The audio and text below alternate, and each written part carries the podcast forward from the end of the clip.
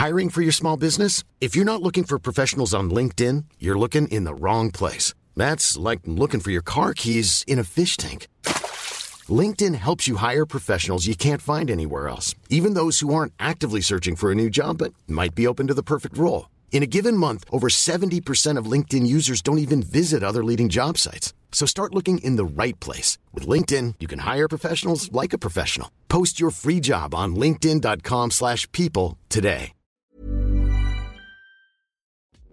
Bonjour, je suis Clémence Bodoc. Je suis Esther Meunier, Vous écoutez Activiste une nouvelle approche de l'action politique. Elle devrait être en classe. La meilleure façon de se payer un costard, c'est de travailler. I am not a believer in climate change. C'est papa et maman qu'on assassine. Vous vous transformez en véritable chien de garde de la police de la pensée. Le choc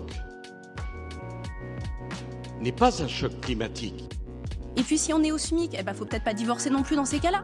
Dans les milieux où il y a vraiment le pouvoir, il n'y a pas de femmes. Oh, ça suffit là.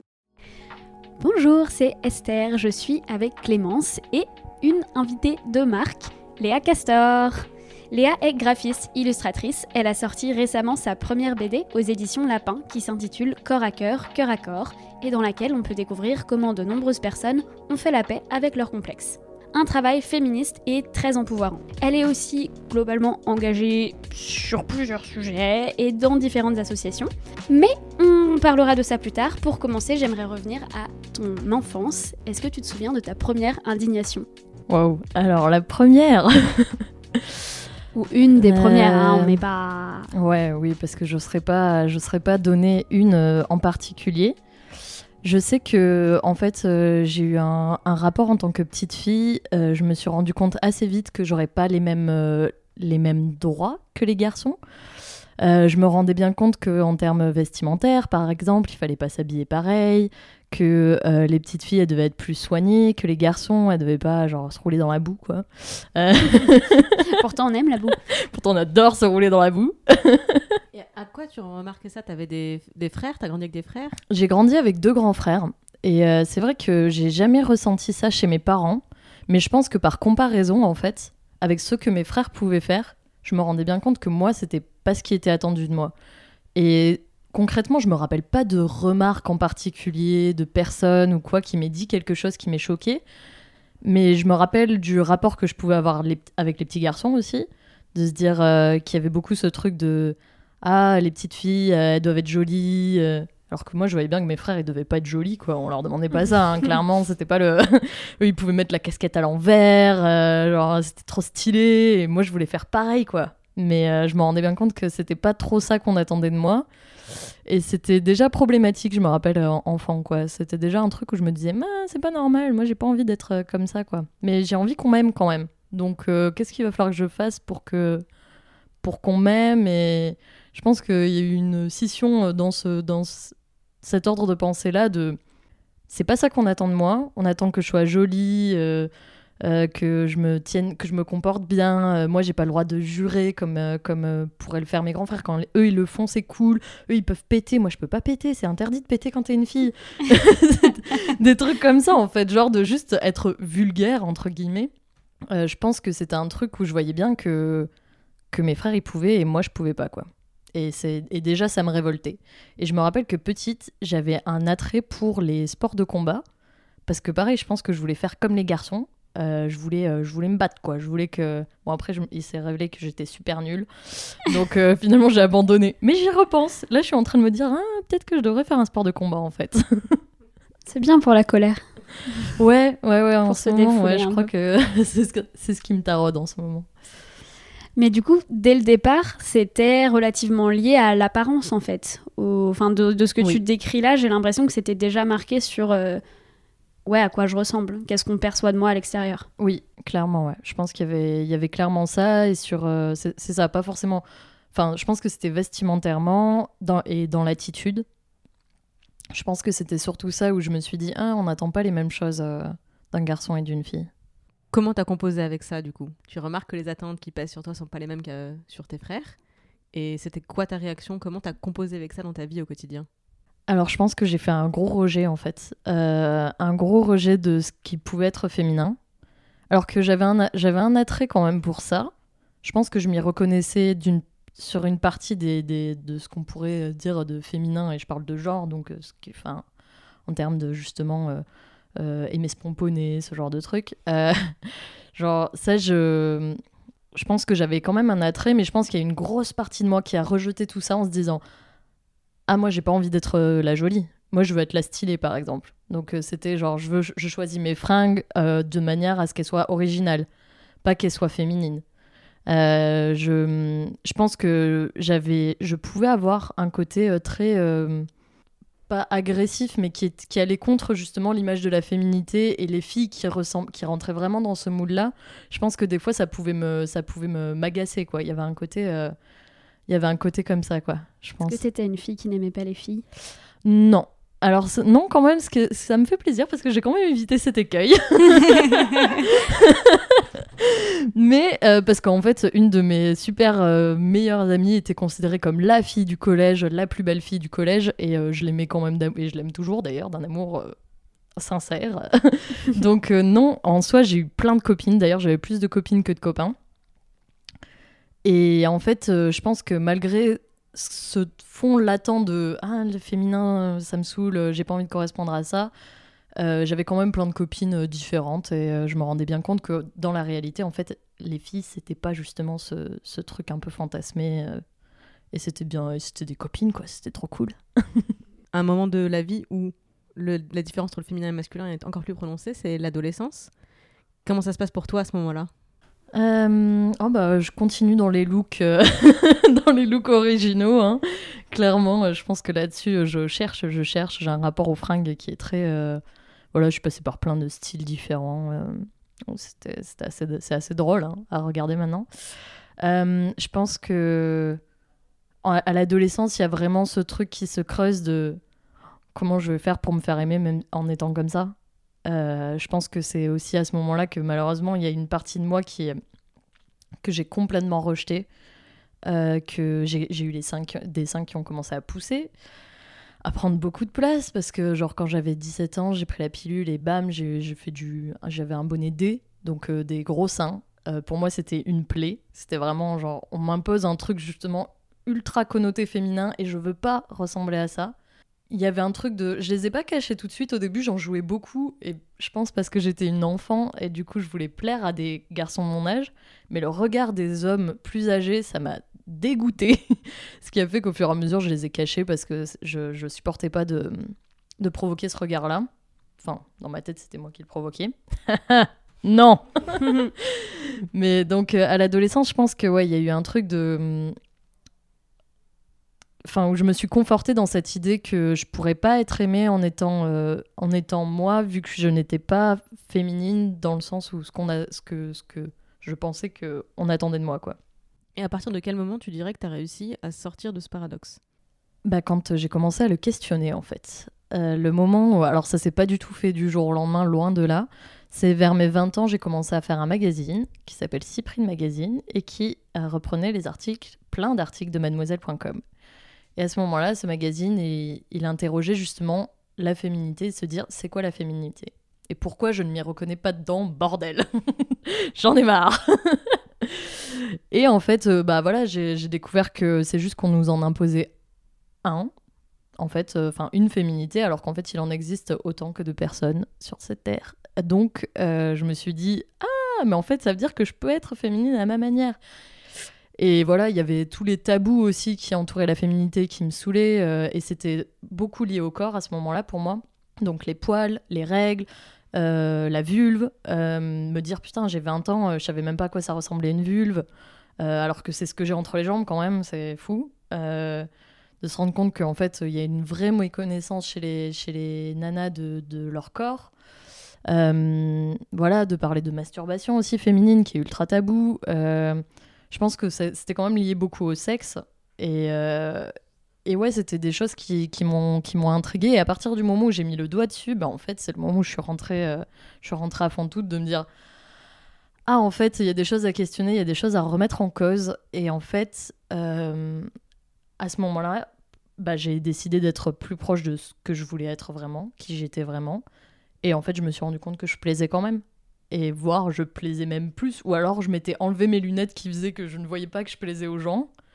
Et, euh, et j'ai commencé en fait à, me rendre compte que ouais je pouvais séduire comme ça. Et plus je me plaisais plus j'avais l'impression de plaire aux gens.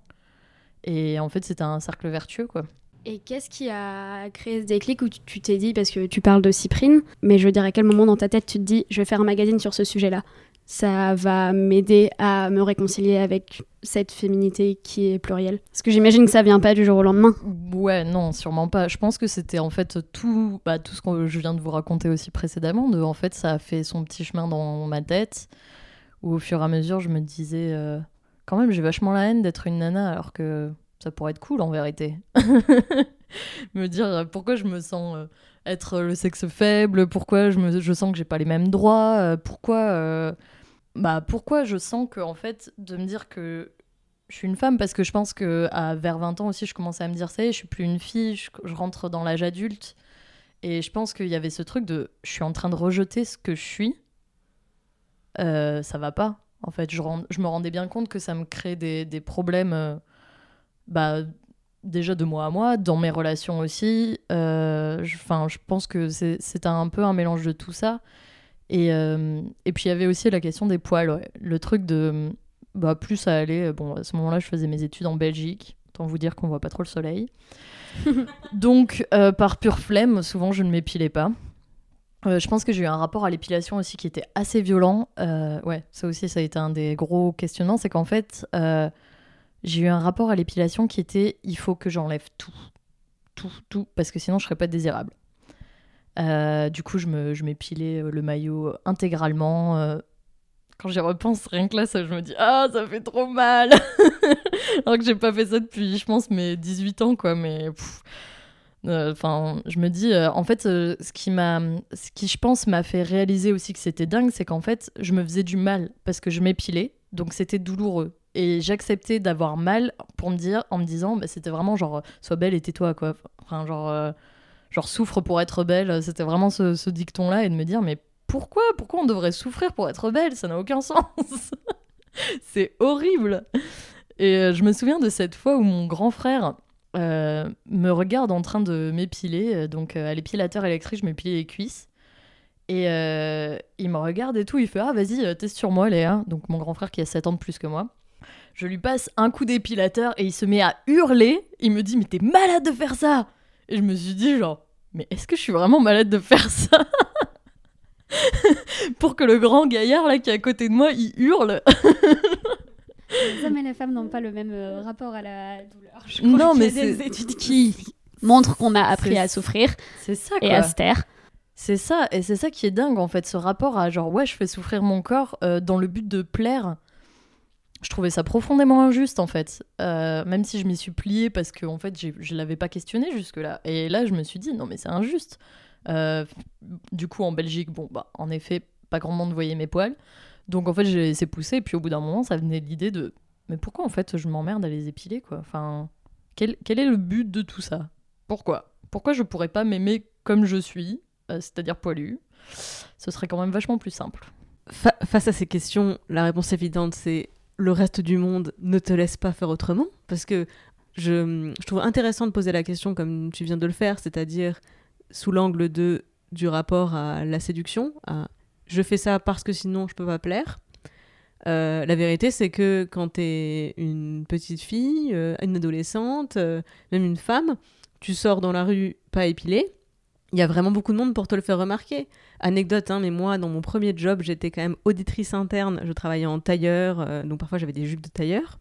Et euh, je m'épilais pas forcément de façon très très rigoureuse parce que je fais ce que je veux et que de toute façon j'ai pas les poils très très foncés donc faut quand même faut quand même s'approcher pour voir que c'est pas épilé tu vois. Mais sous un bureau sous une jupe je pensais pas que c'était euh, que ça allait être une affaire d'état. Vous pensez bien que si je raconte l'anecdote c'est que ça monté très loin. J'ai quand même eu un- une remarque de la- la- l'assistante du, service qui m'a dit tu sais euh, quand même euh, faudrait que je fasse un effort sur l'épilation j'étais là, mais qu'est-ce qui se passe je, rappelle, auditrice interne dans le BTP, dans, l'industrie, c'est-à-dire pas du tout euh, dans le malqui- mannequinat, hein, j'étais pas dans, le, dans la représentation, donc à quoi j'étais censée me conformer? Ce jour-là, vraiment, je me suis dit, quoi? Vraiment? Alors j'ai eu la même sur euh, j'étais pas assez maquillée euh, visiblement pour être pour que ça fasse propre, je ne sais pas. Mais c'est c'est enfin je raconte tout ça aussi parce que ça lance ma question suivante mais entre le moment où tu te dis je ne une seconde j'ai pas besoin de faire ça pour plaire ou euh, moi j'ai aucun intérêt à le faire le reste du monde est pas forcément d'accord avec toi comment t'as géré ça toi en fait de d'être confronté au reste du monde? Aïe aïe.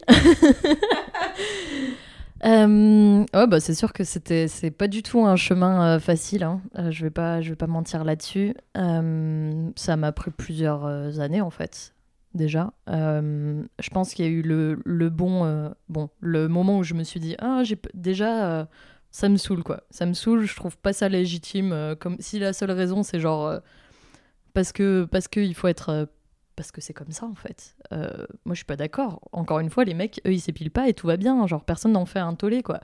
Donc euh, par comparaison, encore une fois, de me dire non mais non, je suis pas d'accord. Euh, voilà, pourquoi ce serait moins beau sur, sur lui que sur moi. Enfin genre. Euh, je voilà, il y avait un truc de, voilà, d'énervement, d'agacement déjà de base. Ensuite, il y a eu le fait que j'ai voyagé pendant à peu près un an et euh, là, je me suis vachement plus fait plaisir sur l'épilation en mode en fait, personne me connaît dans ce pays. Euh, je m'en fiche en fait, je suis pas là pour. Il y avait aussi ce truc de je suis pas là pour séduire, je suis là pour profiter, pour faire ma life en tant que personne, genre qu'individu, genre qu'on me foute la paix de toute manière. Et en fait, c'est assez drôle parce que c'est un moment où j'ai, au contraire, où j'ai vachement pécho en fait. Alors avec des, des fois des remarques quoi. sur mes poils, hein, mais euh, ça n'a pas empêché. Euh, mais en tout cas, il y avait ce truc-là de, pff, en fait, vraiment, j'ai j'ai autre chose à foutre que ça, quoi. Me préoccuper de mon apparence. Donc ça, ça m'a aidé. Mon copain aussi, enfin mon ex, euh, était en fait m'a soutenu là-dedans. Je pense que d'être aimé par quelqu'un et de voir qu'en fait euh, il n'y avait pas de problème avec ça, ça aide. Ça, ça fout quand même un, une bon, un bon baume au cœur de dire en fait ça, ça- l'un n'empêche pas l'autre. En fait, regarde, j'ai la preuve, il m'aime, voilà, tout va bien. Donc voilà, il y avait ça. Et puis après, bah, il y a eu mon entrée à Mademoiselle. Et le fait que je me suis dit, euh, bon, bah, c'était une chose de le faire en Nouvelle-Zélande, c'était une chose de le faire devant mon ex. Bah, ça va être une, une autre chose de le faire devant le reste du monde, comme tu l'as si bien dit. on t'a très sévèrement jugé non je rigole Ah bah, mademoiselle, je savais que ça allait pas du tout être un problème. Au contraire. Mais euh, c'était plus, euh, en fait, le moment où on m'a proposé euh, de- d'en faire une vidéo. Où donc, à ce moment-là, c'est Doro qui m'a posé des questions. et auxquelles j'ai répondu très honnêtement, en fait, sur pourquoi j'avais décidé d'arrêter de m'épiler. Et cette vidéo est à ce jour la vidéo qui a été le plus vue de ma personne, où il y a eu 100 000 vues, un truc comme ça. Et à ce moment-là, j'étais repartie de Mademoiselle et je me rappelle d'avoir vu euh, les commentaires défiler, les vues et de me dire oh putain, qu'est-ce que j'ai lancé Qu'est-ce qui s'est passé quoi Euh, En parallèle de ça, j'avais fait un strip, donc euh, une petite BD qui expliquait aussi justement un peu ma démarche. Donc c'était le, premier, la première BD que je publiais sur internet aussi pour en parler. Qui a eu plein de commentaires super positifs. Euh, sur la vidéo, c'était un peu plus dur parce qu'il y avait aussi des insultes, il y avait des gens qui te, qui te déshumanisent complètement et qui disent, euh, qui parlent de toi à la troisième personne du, du, du singulier comme si tu n'existais pas, que tu n'allais pas lire les commentaires. et puis le fameux contrôle social hein, c'est tu sors de la norme vite il faut te remettre Ah oui. dedans Ah oui, oui, toute bah oui. la horde des, des gens euh, qui s'attachent à ça qui en ont besoin et qui, Mm. Qui Oui, sont là oui. pour te remettre dans le droit chemin Non, et puis qui viennent te dire, euh, qui viennent te dire que, que la, qu'il faut arrêter avec cette mode de la non-épilation. Je trouve ça encore super drôle. La mode de la Ouais, non-épilation. ouais, ouais, ouais, non, mais faut arrêter avec cette mode. Hein. Et Je dis, ah, mais vraiment, gars, il y a personne qui fait ça.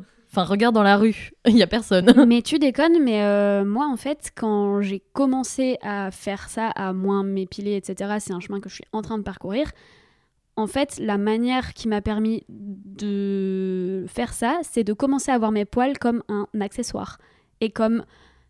En fait, ça me rend badass de décider que j'ai le droit de les assumer. Et c'est enfin, c'est vraiment un truc qui m'a permis de m'accepter moi-même et de redéfinir mon propre regard sur mon corps, parce que là, on a parlé du regard des autres, mais je sais pas si pour toi, ça a été simple, ton regard sur toi avec tes poils, parce qu'on est tellement normé dans le fait qu'on doit être lisse que c'est pas facile, en fait, comme démarche. Ouais, ouais. Bah, en fait, euh, justement, euh, dans ce truc de quand j'étais à Mademoiselle, il y a eu un moment, je me rappelle très bien, euh, que je raconte dans le strip, où j'ai décidé en fait de sortir euh, pas épilé. Euh, à ce moment-là, j'étais à Villeneuve-le-Roi, donc en banlieue parisienne. Donc vraiment avec un mini short et me dire, ok, là on voit vraiment tout. et puis je vais marcher, puis je vais voir. Et je me rappelle que je me suis senti mal tout le moment où j'ai marché, où je me disais, putain, tout le monde voit mes poils, etc. Et je me rappelle d'une autre fois où, au contraire, j'avais. Bah, C'était pour l'interview. J'avais mis une robe rouge qui arrivait jusqu'au genou. Et donc, de mon point de vue, je ne voyais pas mes poils. Et en fait, bah, j'ai fait mon chemin tranquille, quoi. Et je me suis dit, putain, mais en fait, c'est pas le regard des gens qui me bloque, c'est le mien. Et là, j'ai fait, ok, donc en fait, il va falloir travailler mon regard parce qu'apparemment, c'est le plus choqué. et c'est pas forcément. En fait, moi, j'ai eu très peu de remarques dans la rue. Euh, je pense que je suis tellement habituée à ne pas regarder les réactions des gens, en fait, que je les vois plus. Et je pense que de base, c'était pour me protéger, mais maintenant, c'est même plus ça, c'est que juste je fais plus gaffe, quoi. Et du coup, ouais, c'était vraiment mon regard avant, avant les autres. Et là-dessus, j'ai fait des up and down, en fait. J'ai eu des moments où je me disais, putain, t'es vraiment stylé de garder tes poils. Euh, regarde, t'es dans un festival, il y a personne qui fait ça. Euh, franchement, euh, c'est toi la plus rock'n'roll.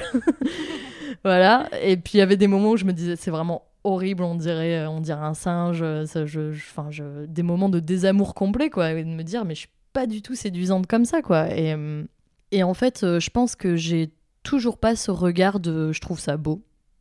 Mais en fait, j'ai appris à regarder mes jambes euh, telles qu'elles sont et, et j'ai accepté le fait qu'en fait, euh, je devais pas forcément les trouver belles. Quoi. Moi, c'est plus ça, c'est plus de me dire mes jambes, elles sont faites pour me porter. Euh, c'est pas un accessoire pour être sexy, quoi. Et du coup, du coup en fait, il y a d'autres, parties de mon corps. Enfin, déjà, de base, c'était pas une partie que je trouvais ultra sexy, que, je, voilà, que, que j'aimais particulièrement, etc. Mais me dire en fait, euh, voilà, on sexualise pas les jambes des mecs, quoi. Donc euh, pourquoi je devrais sexualiser les miennes? Je pense que j'ai d'autres atouts dans la vie que mes jambes. enfin, que mes jambes lisses. Merci, quoi. ok, c'est trop bien de le voir comme ça. Je vais essayer de garder ce conseil avec moi et de l'emporter. Et de le, le, garder le jour où j'arriverai à mettre un short. Mais c'est cool aussi de se dire qu'on est badass hein, quand même. Je trouve que c'est très très politique comme démarche, le fait de se réapproprier son rapport au corps et en parallèle, en corollaire, son rapport à la séduction. Dire que c'est plusieurs étapes, le fait de vouloir sortir, euh, le fait de refuser l'épilation.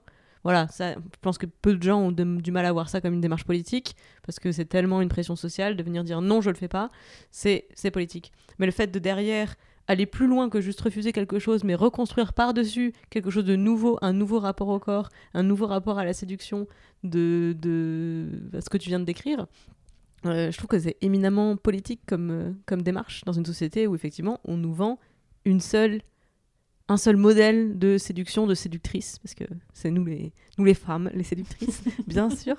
Et il faut qu'on soit grand, des mains, c'est si possible, les plus clairs possible, hein, euh, de cheveux, de peau, de tout ça, et les plus lisses possibles évidemment.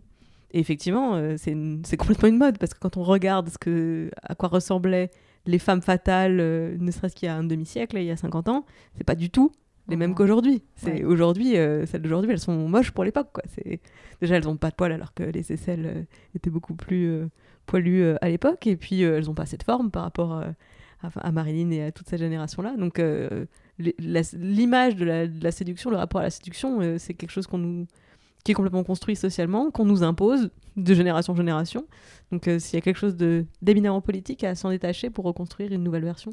Mais toi, t'avais conscience de, du fait que c'était politique quand t'as commencé à faire ça? Ou même maintenant d'ailleurs? Alors, de base, non, j'en avais pas du tout conscience. Euh, même je le refusais. Il y avait ce truc de dire, euh, en fait, ça concerne que moi, c'est mon corps. Donc, c'est, en fait, pour moi, c'était quelque chose de juste un, un, cheminement intime, en fait. Mais en fait, je me suis rendu compte que souvent, dans mes cheminements intimes, j'ai besoin de reconnaissance extérieure. Et euh, le moment où j'ai commencé à en parler, je me suis rendu compte que je mettais le doigt sur quelque chose et qui, en effet, était complètement politisé, que je le veuille ou non, en fait. Et du coup, euh, je pense que mon rapport au féminisme, c'est la même chose. Au début, je suis rentrée, bah justement, je suis rentrée dans le féminisme par le rapport au corps, le rapport à l'intime, en fait. Et de me dire, bah non, mais c'est moi. Enfin, c'est c'est il y a, y, a, y a, rien de plus intime que mon rapport de moi à moi en fait genre et en fait je me rendais compte que bah même ça c'était c'était complètement cadré on est dans une société qui nous qui nous impose plein de choses et de me rendre compte que juste de me dire, en fait, j'ai envie de m'aimer comme je suis. C'est-à-dire poilu, avec des seins euh, euh, asymétriques, avec des boutons, avec, euh, je sais pas, enfin, plein de, plein de choses comme ça, plein de petits défauts que par rapport à cette fameuse norme. Et, en fait, rien que ça, je me rendais compte qu'en fait, c'était politique. De se dire, euh, parce que parce qu'il y avait des gens pour te dire ah non, il faut pas. Mais quoi? Pour te dire non non, surtout il faut pas, il faut pas être euh, faut pas être poilu quand t'es une femme. Mais pourquoi? Mais c'est comme ça. Mais what? Donc euh, il y avait ce truc de en fait, on me laisse pas faire ce que je veux. Euh, c'est c'est enfin dans le sens où c'est pas frontal évidemment, il y a pas la police qui va venir m'arrêter, euh, c'est pas contre la loi, mais en fait, il y a ce truc de de bien-pensance de c'est comme ça. En fait, il y a des codes, il faut y il faut il faut que tu te que tu conviennes. Enfin, c'est genre dès que t'en sors un peu, on te rattrape quoi. Et, et un peu avec, je trouve, cette épée de Damoclès de tu vas tu vas plaire à personne quoi. Si, enfin, tu tu vas jamais. En fait, c'est tu vas jamais trouver l'amour. C'est super triste à dire, mais il y a un peu ce truc là de personne va t'aimer comme ça quoi. Attends, c'est pas ton rôle hein, d'être comme ça. Euh, T'as pas compris. Et euh, pour vous donner un exemple que je trouve assez fou, c'est qu'il y a pas longtemps, il y a une vidéo de, que j'avais tournée à Mademoiselle avec Anouk sur le rapport au poil et à la séduction qui a retourné sur Snapchat. Et du coup, j'ai eu deux messages de gros relous euh, typiques. Alors, j'en ai eu un, en fait, qui, m'a complètement sexualisé, alors que j'ai essayé de lui dire, en fait, c'est pas du tout le message. Et, et qui a continué, donc j'ai fait, ouais, bon, ok, laisse tomber, euh, on n'en parle pas, quoi. Enfin, si c'est pour me dire que toi, t'adores les femmes avec les poils, en fait, ça ne m'intéresse pas. Vraiment, ça ne m'intéresse pas. Donc voilà. Et un autre qui est venu me dire, et celui-là, c'est quand même le plus drôle, il m'a envoyé un message pour me dire euh, Toi, dans les transports en commun, euh, l'été, en gros, tu, enfin, genre, tu pues, tu fais chier tout le monde, quoi.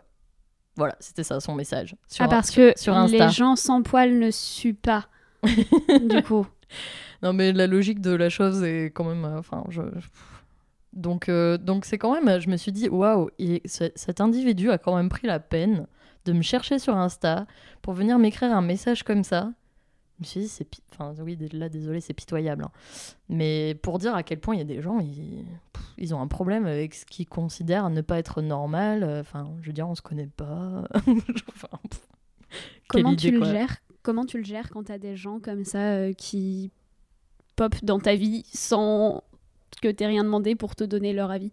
Bah, le premier, du coup, j'ai quand même discuté avec lui parce que je me parce que je suis une éternelle optimiste et que quand il est venu me parler en me disant euh, ouais tu t'épiles pas euh, c'est cool je me suis dit même si je l'ai senti venir je me suis dit je pense pas qu'il vienne me voir pour les bonnes raisons mais je vais lui donner quand même une chance en lui disant ouais machin euh, mais en gros je fais pas ça pour un fétichisme quelconque quoi et il m'a dit euh, ouais ouais euh, cool euh, grave un truc que j'ai pas compris. Et à la suite de quoi il m'a dit je me ferais bien ta petite touffe un truc comme ça. J'ai fait ah ouais alors non. En fait à partir de là je lui ai dit genre vraiment j'ai aucune envie de, la- de savoir et je l'ai bloqué.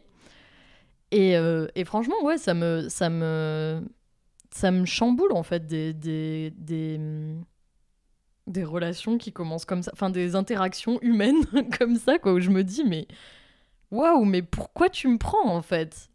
Je suis pas un bout de steak. Genre t'as vraiment pas compris. Donc euh, ouais c'est toujours ce fameux regard en fait qu'on te sexualise quand t'en as pas envie euh, qui est que moi je trouve euh, assez dur à gérer. Et pour moi c'est une violence et c'est typiquement le genre de truc qui me rend en, co- en colère.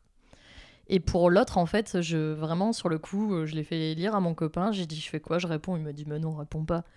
Et en effet j'ai pas répondu parce que je me suis dit ça sert à quoi de enfin en fait cette personne j'arriverai jamais à la convaincre même avec la enfin tout comme l'autre même avec la meilleure volonté du monde je pense qu'il est juste venu déverser sa haine. Il doit avoir des problèmes dans sa vie et comme tout le monde en fait sauf que les autres ne sont pas un déversoir. Donc euh, voilà c'est juste ça. Et du coup non en fait je me suis même pas fatiguée à lui répondre et me dire euh, bah ouais ça me blesse. Après là franchement j'en rigole et j'en rigole jaune un petit peu mais en vrai oui je trouve ça pitoyable c'est enfin je trouve ça triste en fait pour cette personne quoi. C'est enfin c'est c'est vraiment nul d'avoir une vie où tu te sens obligé d'aller juger les autres pour te sentir mieux. Et comment tu passes de ce cheminement que tu décris qui est intime et qui t'est personnel en fait à justement la à son expression publique? Puisque donc il y a eu la vidéo mais après t'as fait plein d'autres choses en rapport avec le corps, justement. Ouais, alors euh, je pense que en fait j'ai toujours eu ce besoin de justement de m'exprimer publiquement. Je pense que de savoir qu'il y a quelqu'un qui lit ou qui écoute, qui m'écoute, ça me fait énormément de bien et surtout ça me fait énormément de bien parce que souvent ça me fait me sentir beaucoup moins seule. Parce que la magie d'Internet, c'était quand même ça, c'était de se dire, euh, ok, euh, j'ai plus envie de m'épiler, euh, voilà, voilà, voilà, c'est tout. Je l'ai dit. Maintenant que je l'ai dit sur Internet, tout le monde le sait. Pas du tout, mais bon, voilà. Et il y a des gens pour me dire qu'ils me soutiennent, qu'ils comprennent la démarche. Même ceux qui en fait trouvent pas ça beau, aiment pas, en fait, il y a quand même des gens pour dire waouh, je respecte la démarche, c'est cool. Et en fait, à partir du moment où tu as des gens qui t'ont dit autant de gens qui t'ont dit ça, ben, je pense que moi, ça me ça m'enlève un poids de malade, je me sens beaucoup moins seule. Et je me dis, euh, ok, bah en fait, euh, en fait, je suis légitime de faire ça. Et, euh, et moi, ça m'aide énormément en fait dans mon cheminement en tant qu'artiste d'avoir d'avoir ce, ce, un peu cet accord du public, ce truc de ce truc de en fait tu, n'es pas seul. Il y a, d'autres gens pour partager ces émotions là. Et, et, moi, ça me nourrit énormément et en fait, ça me donne vachement de courage, je pense, pour, bah, pour dévoiler les autres trucs qui me touchent intimement et où je me dis, en fait, si moi, ça m'aide de savoir ça, pourquoi ça aiderait pas quelqu'un d'autre? Et en fait, avec les poils, ça a été exactement ça. Il y a plein de, de meufs qui m'ont écrit pour me dire, euh, franchement, grâce à ta vidéo, euh, j'ai osé sortir. Euh, même si cette fois-ci, enfin voilà, j'ai quand même rasé deux semaines après, ben ça se fera petit à petit. En fait, chacun, chacun a son chemin, mais je pense qu'on manque cruellement en tant que femme de modèle. Et moi, au début, j'avais vraiment un problème avec cette idée d'être euh, justement une personnalité publique, euh, d'avoir euh, peut-être un message politique, parce qu'il faut, c'est des responsabilités, il faut pouvoir l'assumer, il faut arriver plus ou moins à être cohérent. Et c'est compliqué, mais en fait, je me suis dit, si ça aide d'autres personnes, il faut que je le fasse, quoi, parce que bah parce que jusque-là, j'en ai pas vu d'autres forcément le faire, ou plus on le... Et en fait, même au contraire, plus on le fera, plus ça deviendra normal et tant mieux. Et comme ça, plus personne se posera la question de genre euh, pourquoi je m'épile ou pourquoi je m'épile pas. Enfin, et c'est vraiment ce à quoi je ce à quoi je tends quoi. Et du coup, je pense que ce ce truc-là public, c'est nécessaire pour moi. Ça, ça fait partie vraiment de mon process quoi. Tu dis qu'on manque de modèles, c'est vrai, on manque euh, surtout de modèles de, diversité, parce qu'en vrai, on est par ailleurs abreuvé d'un modèle unique de féminité, comme tu le disais si bien. Oui. Euh, est-ce que c'était ça un peu l'inspiration derrière ton projet euh, Cœur à Cœur, Cœur à Corps, de, demander aux gens des témoignages de leur rapport à, à, eux-mêmes? Et notamment, parce que hum, si je me souviens bien, tu demandais une photo d'une partie du corps avec laquelle on n'est on pas en paix. Et euh, bah, en fait, il y a, y a, largement de quoi faire sur le, sur le corps euh, en général, euh, parce que par ailleurs, tout ce qu'on voit, c'est le même corps stéréotypé, une, idée, une certaine idée de la perfection, et que bah, c'est très difficile de ressembler à ça en intégralité. J'imagine que tout le monde a une partie de son corps qui, qui, ne l'a jamais vu représenté ailleurs et qui pense être unique avec quelque chose de, j'allais dire difforme, mais le mot est un peu fort, mais juste hors norme quelque part. Oui, bah en fait, avec euh, corps à cœur, cœur à corps, euh, c'est un cheminement qui a commencé par mon corps, de me dire pourquoi euh, j'ai tel complexe, j'aimerais bien avoir un regard plus positif sur eux, parce que je me rends bien compte qu'en effet, c'est à cause de, cette norme que je me sens mal, typiquement sur les poils, alors qu'en fait, j'aimerais juste être en paix avec mon corps et me dire que bah, qu'il remplit très bien sa fonction, il est cool, j'ai pas grand chose à lui, à lui reprocher en vérité. Et, euh, et, en fait, je me suis dit, ben, un corps, c'est quand même limité. Enfin, je n'ai que mon corps. Et en fait, des complexes, aussi bien il en existe, euh, bah, justement, autant que de personnes différentes. Et ces personnes différentes auront peut-être des solutions différentes à apporter sur comment avoir un regard positif là-dessus. Donc, je me suis dit, ben, autant poser la question aux gens directement et avoir leur avis, parce que de toute façon, c'est eux qui en parleront mieux que n'importe qui, je pense. Et euh, oui, l'idée, c'était vraiment de tendre le micro vers d'autres personnes et de se dire, euh, encore une fois, plus il y a de personnes qui en parlent et plus tu te sens moins seul. Et tu en fait, avec les complexes, en plus, il y a vraiment ce truc de. Les gens sont persuadés qu'ils sont seuls souvent. Genre, je suis le nombre de filles qui m'ont écrit en me disant, euh, j'ai un problème avec mes seins. Waouh! Enfin, et je me sens seule, j'ai l'impression d'être la seule personne à être comme ça. Oh là là, mais si tu savais, pas du tout. Pas du tout, on est beaucoup trop à être complexé sur nos seins. donc, euh, donc il y, a- aussi ce truc un peu de briser le tabou et de dire non, non, en fait, euh, il y a plein de gens qui complexent, mais c'est normal. Regardez, on nous montre qu'un seul modèle. C'est normal que quand on n'y correspond pas, on se dise euh, il y a un truc qui cloche, euh, je suis pas sûre d'être d'être bien. Donc forcément, ouais, de- de- d'avoir plein de plein d'avis différents. Pour moi, c'était super important et j'ai découvert plein de choses et ça nourrit mes, mes réflexions personnelles aussi, quoi. D'avoir l'avis de toutes ces personnes. Parce que dans les témoignages que tu as récoltés, t'as pas juste récolté des témoignages de complexes. C'était pour moi encore plus militant presque parce que tu donnes des clés dans ces témoignages. Enfin, les gens donnent des clés que tu transmets pour vivre avec ton complexe ou te débarrasser de ton complexe. Donc il y a vraiment cette volonté de, dépassement et de laisser ça derrière, quoi. Ouais, ouais, ouais, clairement. euh, Moi, c'est moi, c'est ce qui m'intéressait parce que, en fait, si on se base juste sur les complexes, c'est compliqué parce qu'il y a beaucoup, beaucoup de noirceur. euh, Il y a des gens, ils ont un rapport très, très compliqué à leur corps. Et déjà, moi, je voyais que moi, ça pouvait me faire pleurer euh, quand j'étais ado. Le rapport à mon corps, je pense que j'avais un truc vraiment dur par rapport à ça. Donc, je me disais, euh, je vais quand même euh, prendre beaucoup d'histoires. Et si c'est juste pour parler de leurs complexes et d'être un peu un déversoir de ça, ça va mal se passer même pour moi. Je suis pas, je suis pas habilitée à ça en fait. Clairement, j'ai pas fait d'études pour ça. Enfin, je, je, je suis pas prête quoi. Et euh, en fait, moi, ce que j'avais vraiment envie de donner, c'était en effet, c'était de dire, il y a plein de manières de s'en sortir ou pas en fait, parce qu'en fait, il y a des gens ils s'en sortiront peut-être jamais et c'est pas grave en fait. Enfin, il y a au moins cette volonté et moi, c'était surtout ça que je trouvais important, c'était de montrer la volonté qu'on a de dépasser ça et c'est ça que je trouve chouette en fait dans ce recueil, c'est qu'il y a 20 témoignages. Il y en a qui sont passés complètement au-dessus et qui en rigolent vraiment, euh, ça, ça amène de la légèreté. Il y en a d'autres qui expliquent que voilà, ça, ça a été avec beaucoup, beaucoup de tendresse et de bienveillance envers eux-mêmes. Euh, il y en a d'autres, euh, c'est euh, enfin, c'est par flemme. Il y en a, c'est et il y en a en fait pour qui c'est des maladies et c'est vraiment, vraiment compliqué. Ça demande un suivi psychologique, ça demande un suivi médical.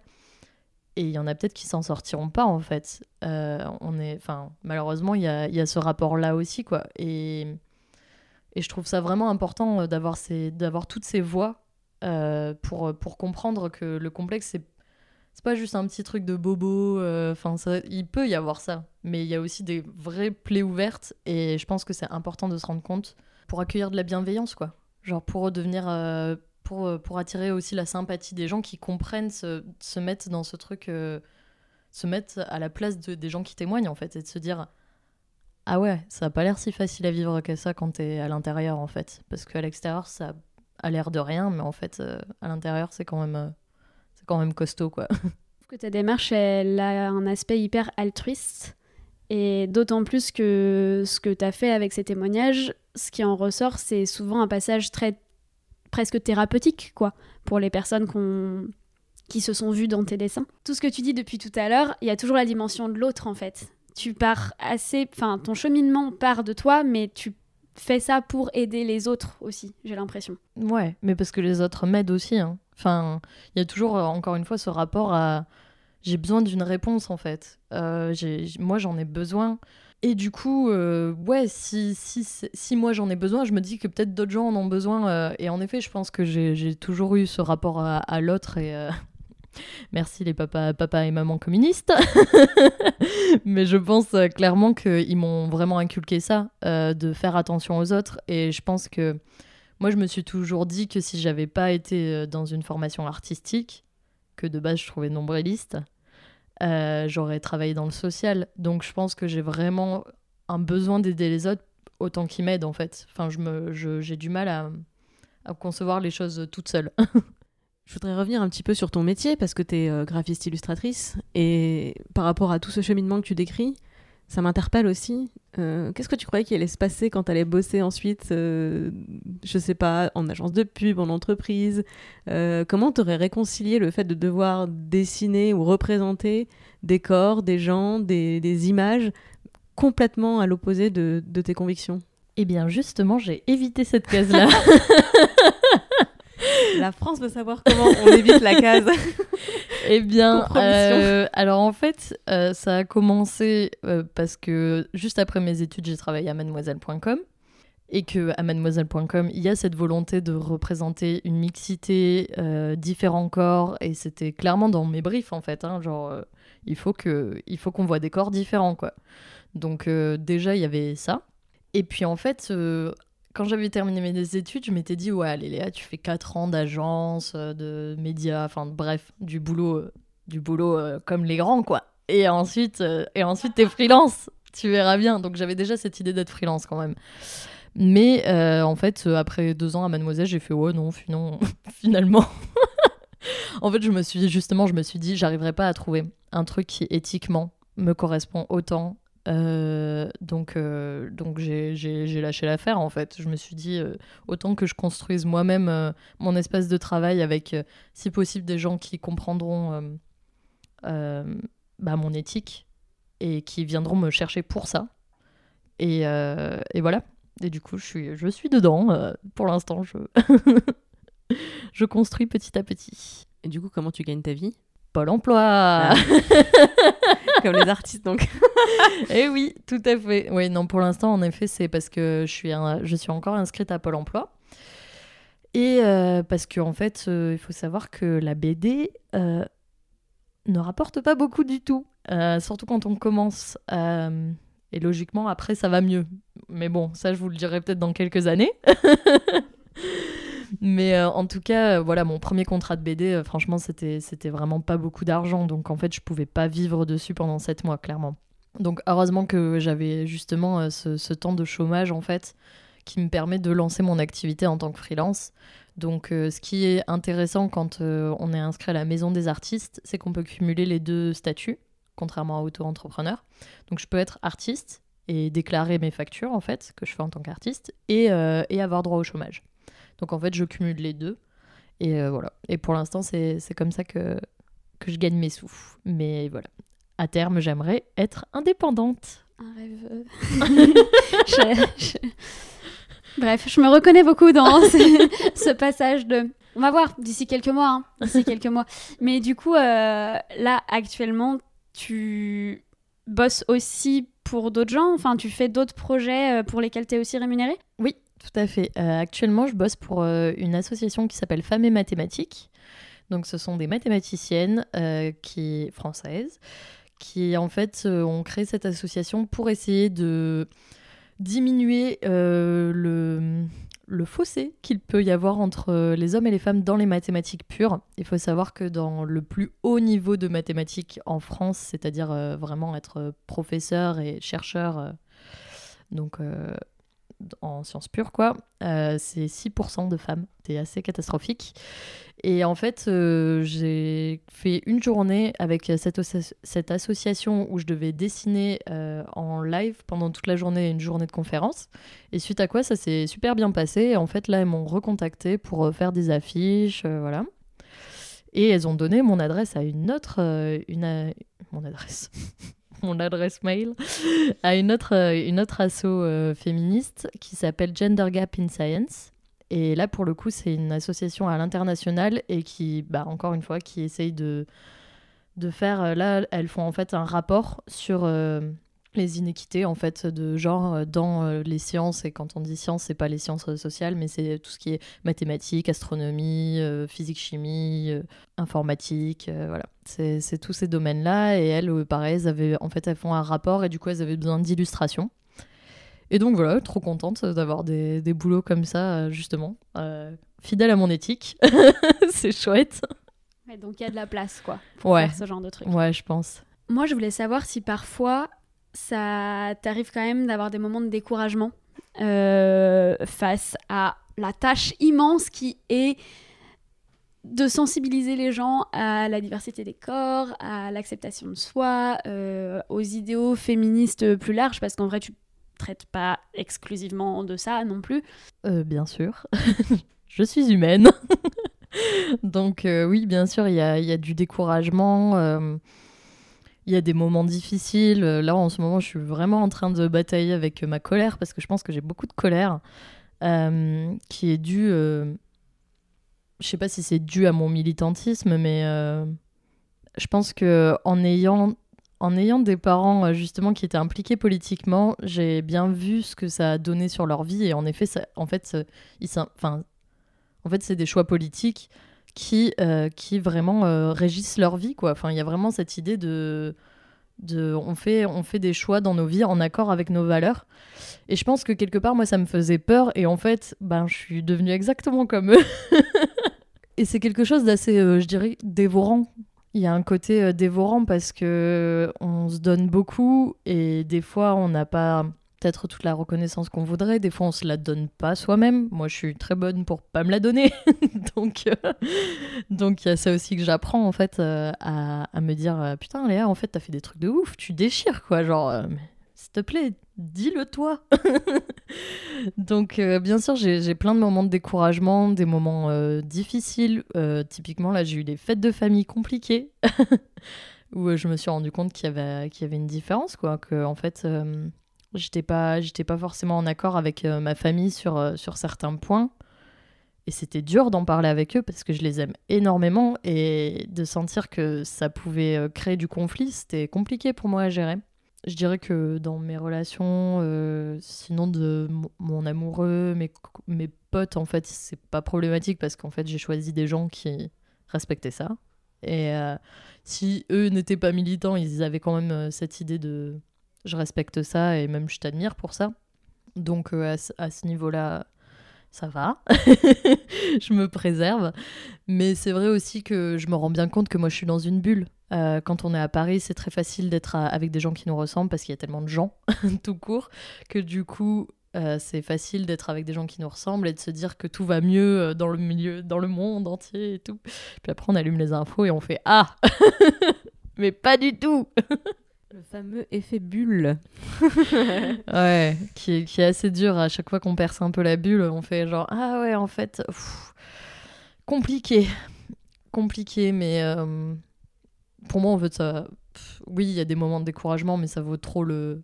D'une, je sais même pas si je pourrais faire sans maintenant. Je pense que je pourrais pas en fait. Ça fait trop partie de moi. Je pense que ouais, c'est c'est des thématiques, c'est des questions, des, des questionnements où je me sens trop impliquée.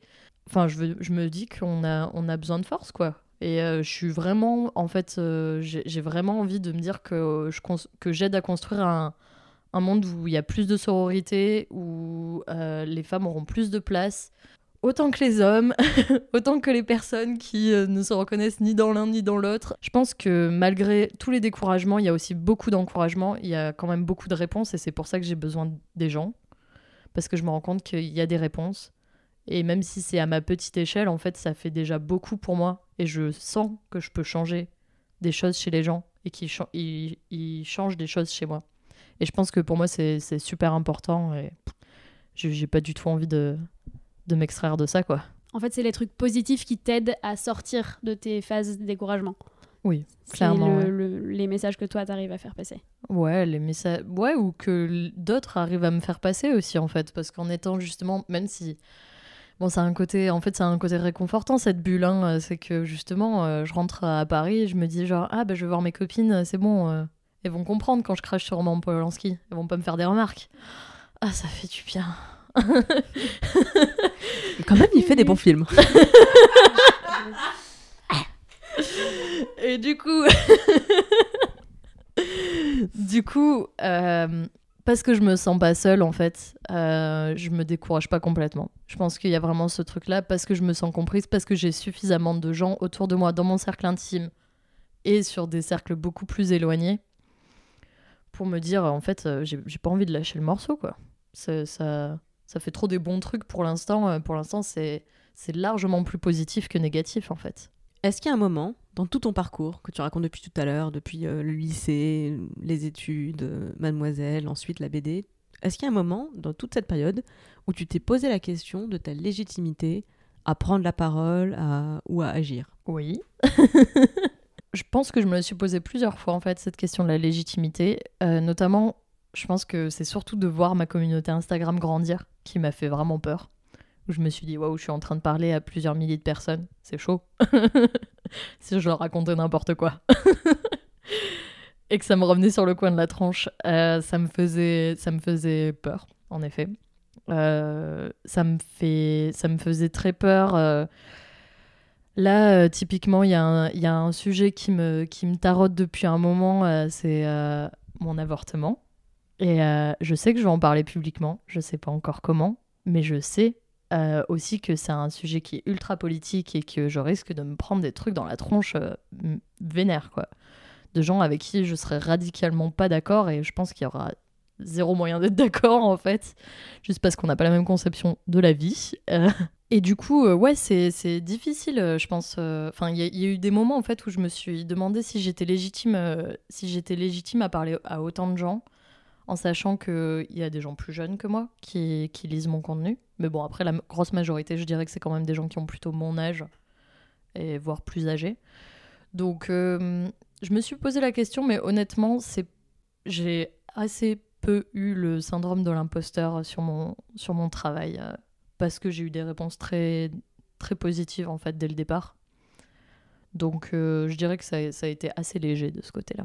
C'est un cercle vertueux, non? À partir du moment où tu commences à questionner ce que tu fais à ton corps, à toi-même, c'est l'étape suivante, c'est aussi de se réconcilier avec les, les mauvaises voix intérieures et effectivement le doute qui te fait, euh, qui, qui entrave ta liberté de créer, d'entreprendre. Oui, je pense aussi, oui. Alors, je dirais que sur cette voie-là, euh, j'ai quand même vu euh, une psy. je vois une psy depuis septembre.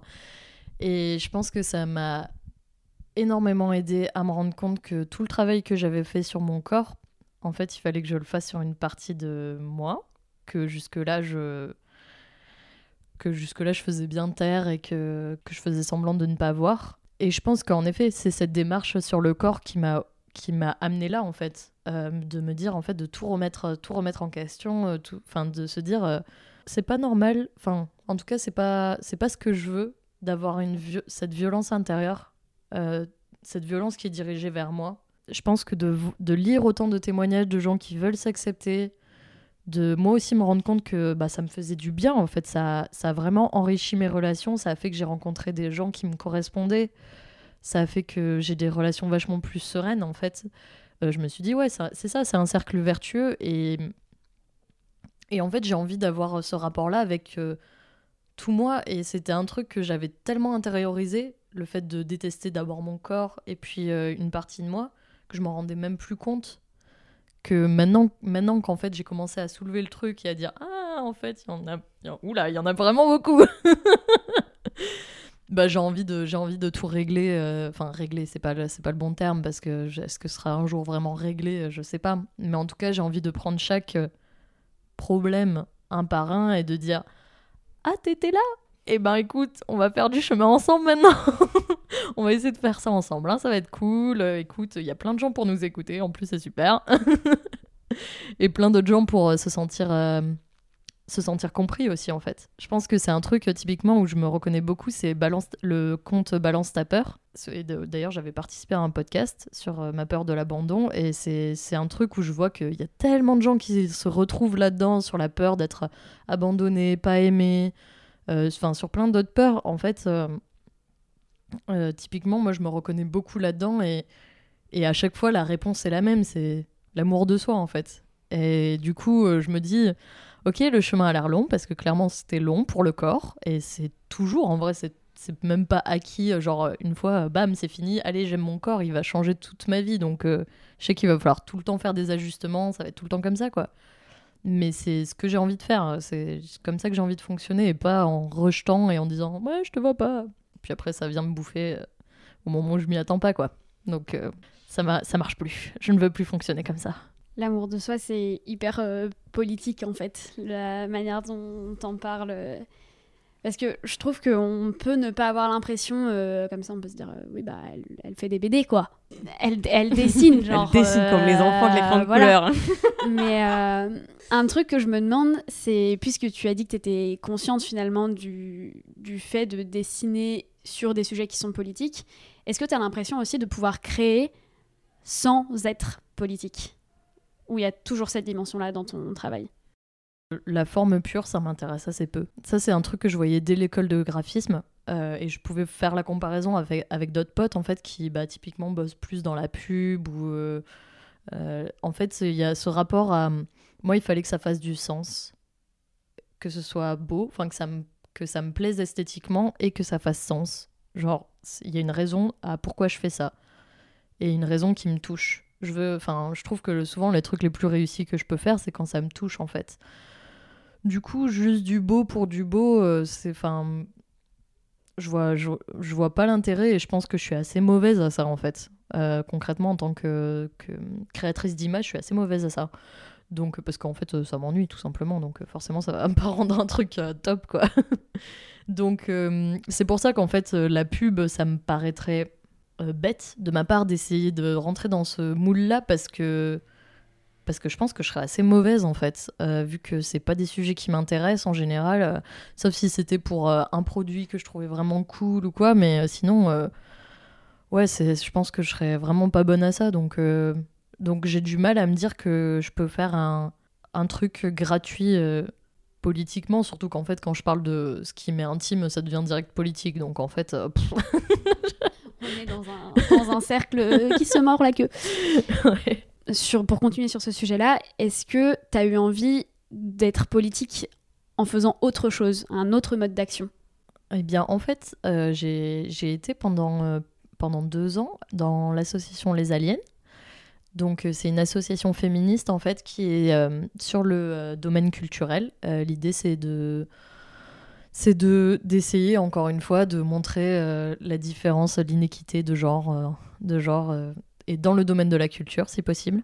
Du coup, c'était en fait la première association euh, féministe dans laquelle je me suis retrouvée, puisque j'en avais essayé plusieurs en me disant ah peut-être que, mais au niveau euh, ouais il y avait des, questions sur lesquelles j'étais pas d'accord, donc euh, les aliens c'était assez cool parce qu'en fait c'est un, militantisme qui est super joyeux et moi ça me faisait du bien de voir ça. euh, dans l'idée de, en fait, on vulgarise, on fait comprendre euh, des choses aux gens, mais dans la bonne humeur et par pédagogie. Et euh, l'idée, c'était de faire un festival, donc un festival avec euh, majoritairement des femmes, en fait, artistes. Donc une programmation volontairement fémini- féminine, en fait, en se disant, euh, je sais pas si vous vous rendez compte, mais tous les plus gros festivals, en général, c'est quasiment que des artistes hommes, la grosse majorité. Euh, voilà, c'est, enfin, au niveau de la programmation, c'est assez catastrophique. euh, donc, euh, donc, il y avait vraiment cette envie de mettre en avant des femmes artistes et, et de faire ça dans la bonne humeur. Et pour moi, ça me correspondait beaucoup. Après, pourquoi j'ai arrêté, c'est parce que en fait, justement, je travaillais comme graphiste dans cette dans cet asso. Et en fait, pour moi, qui pour l'instant gagne pas ma vie en tant que professionnelle, je mélangeais beaucoup trop les deux. Et je me suis dit, en fait, j'arrive pas à considérer ça comme un à côté. Je considère ça comme du travail. Et vu que j'ai un rapport assez stressant au travail, on va pas se mentir, euh, pour, euh, pour quelque chose que je considérais être comme un passe-temps parce que c'est sur mon temps euh, bénévole, quoi. Je trouvais ça dommage que ça se passe comme ça et que je considère ça comme quelque chose de stressant. Du coup, j'en ai parlé aux membres des aliens qui ont tout à fait compris et qui m'ont dit Mais bien sûr, Léa, vas-y, euh, tu reviendras quand tu veux. Mais je vous conseille fortement d'aller voir euh, leur page Facebook, Insta et tout. Elles font des trucs trop cool. Et euh, elles essayent de faire un événement par mois. Donc, euh, franchement, à suivre, les aliens. Et euh, donc, euh, ça, c'était ouais, un, engagement, euh, un engagement politique euh, autre, bon, qui quand même ressemblait beaucoup à ce que je peux faire euh, d'habitude. Et euh, ouais, je pense que j'aurais sûrement besoin de m'engager dans une autre asso et qui fasse quelque chose qui n'ait rien à voir avec, euh, avec ce que je peux faire en tant que graphiste. Merci beaucoup Léa. Eh Ça m'a ben, donné- à vous. ça m'a donné très envie d'aller voir ce que font les aliens. Donc euh, je ne manquerai pas de mettre un lien dans les notes du podcast. Eh bien, du coup, euh, moi, je voudrais passer à- au petit set de dernières questions euh, qui concluent euh, régulièrement l'interview.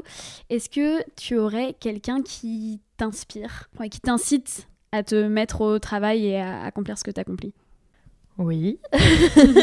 J'imagine qu'il y en a plein, mais genre, si tu dois en choisir un. il y en a plusieurs, oui. Mais euh, là, euh, à qui je pense euh, directement, c'est euh, Digli, qui est une, une illustratrice féministe que j'aime beaucoup. Et je suis notamment vraiment tombée amoureuse de son travail le moment où, en fait, elle a commencé à remettre en question ses représentations dans ses BD. Et de se rendre compte que, ben, vu sa notoriété aussi, elle pouvait se permettre euh, d'imposer visuellement en fait des choses euh, à ses clients et de dire euh, non en fait on a parlé d'une personne grosse. Moi je lui mets des formes. Elle est grosse. C'est pas genre Scarlett Johansson elle est pas grosse.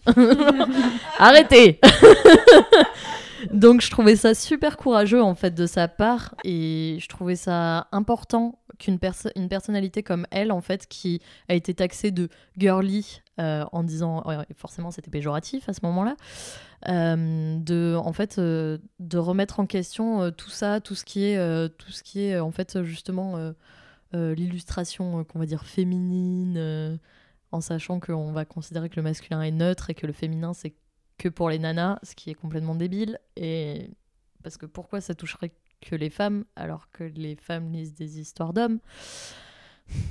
Bref, je suis exaspérée. Mais en tout cas, ouais, c'est une personne que j'admire beaucoup. Euh, bah, J'aime beaucoup aussi ses dessins. En fait, je trouve qu'elle a une, une patte qui est, qui est très belle, très très très vivante et, euh, et j'ai hâte de voir qu'est-ce qu'elle va sortir euh, au fur et à mesure. Dernière petite question, est-ce que tu aurais un, un conseil que tu voudrais partager à des gens qui voudraient faire la même chose que toi? En tant qu'illustratrice ou en tant qu'accepter ses poils? Les deux, mon capitaine. Ouais. Mais commence par les poils. Ok.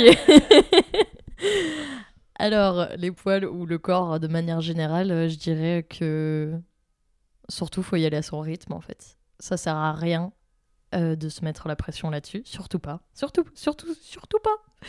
C'est vraiment pas le but. Euh, je pense qu'en fait, euh, pour les personnes qui ont des complexes et qui se disent ah tiens, allez aujourd'hui, j'ose porter ce t-shirt qui montre un peu mes seins ou peu importe en fait, ou qui montre mes poils, et qu'en fait, bah tu t'es senti mal. Bah, en fait, c'est pas grave, vraiment, c'est pas grave. Et même si ça te prend genre trois mois pour t'y remettre, c'est vraiment pas grave et c'est c'est déjà bien d'essayer. Je pense que c'est déjà bien de questionner en fait notre rapport à notre corps, voir où est-ce que ça peut être douloureux, essayer de mettre des mots dessus.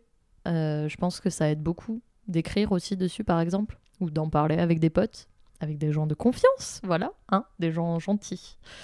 Euh, et voilà, je pense que c'est surtout important ouais, de pas se mettre la, la pression et de se dire que on le fait à son rythme. Et un conseil pour les graphistes? Et pour euh, les graphistes, euh, illustratrices, euh, autrices de BD, bah pareil. alors non, pas, ce serait pas sur y aller à son rythme, mais c'est surtout en fait d'avoir confiance en ce qu'on croit, d'avoir confiance en ce que l'on aime en fait. Je pense qu'on fera jamais mieux quelque chose que si en fait on, l'aime vraiment. Typiquement, moi c'est ça, il faut que ça fasse sens pour moi politiquement. Euh, je pense qu'il y a des gens, euh, en fait, il faut juste que ce soit beau et euh, c'est super important que ça remplisse ces conditions-là. Et c'est, en fait, c'est tout aussi valable. Je pense que c'est super important de se faire confiance et de chercher qu'est-ce qu'on aime, de tester plein de trucs. On a la chance d'être dans des métiers créatifs, donc autant ne pas s'enfermer dans des cases et justement euh, explorer euh, plein plein de choses différentes. Et même si on voit pas le lien au début, c'est super important, je pense, de tester plein de trucs, euh, de, de voir ce qui nous anime et de créer des projets euh, sur ça, quoi. Et c'est comme ça, je pense qu'on sera super bon. Merci beaucoup, Léa. Merci à vous Merci beaucoup Léa. Où est-ce qu'on envoie tous les gens qui veulent te suivre et ne rien rater de ton travail? Sur Instagram, à léa.castor avec deux A à chaque fois. Ça marche. On mettra les liens évidemment dans les notes du podcast. Merci beaucoup. Merci à vous Vous êtes un ou une activiste dans l'âme? Écrivez-nous à tutoconquérir le monde à gmail.com pour nous parler de votre projet. Si cet épisode vous a plu, n'hésitez pas à aller l'écrire sur iTunes dans un commentaire accompagné de 5 étoiles. Ça nous aide grandement à faire connaître cette émission. Ça nous aide encore plus si vous envoyez le lien à vos proches susceptibles d'être intéressés. Merci beaucoup pour votre écoute et à la semaine prochaine. Activiste est une émission d'interview portrait-projet de celles et ceux qui changent le monde en commençant tout autour d'eux. Activiste est entièrement réalisé, produit et présenté par Esther Meunier, alias Esther Reporter, sur YouTube et sur Instagram, et moi-même. Je suis Clémence Bodoc, rédactrice en chef des podcasts Tuto Conquérir le Monde. Vous pouvez retrouver toutes les émissions sur le flux Tuto Conquérir le Monde, Activiste et Les Impertinentes sur Instagram at conquérir.le.monde et dans ma newsletter bit.ly slash clembodoc. Tous les liens sont bien sûr dans les notes du podcast. Merci pour votre écoute, merci pour les étoiles, merci pour les messages et à la semaine prochaine.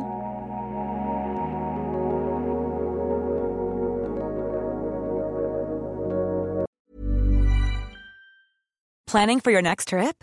Elevate your travel style with Quince. Quince has all the jet setting essentials you'll want for your next getaway, like European linen, premium luggage options, buttery soft Italian leather bags, and so much more. And is all priced at 50 to 80% less than similar brands. Plus, Quince only works with factories that use safe and ethical manufacturing practices. Pack your bags with high-quality essentials you'll be wearing for vacations to come with Quince. Go to quince.com slash pack for free shipping and 365-day returns.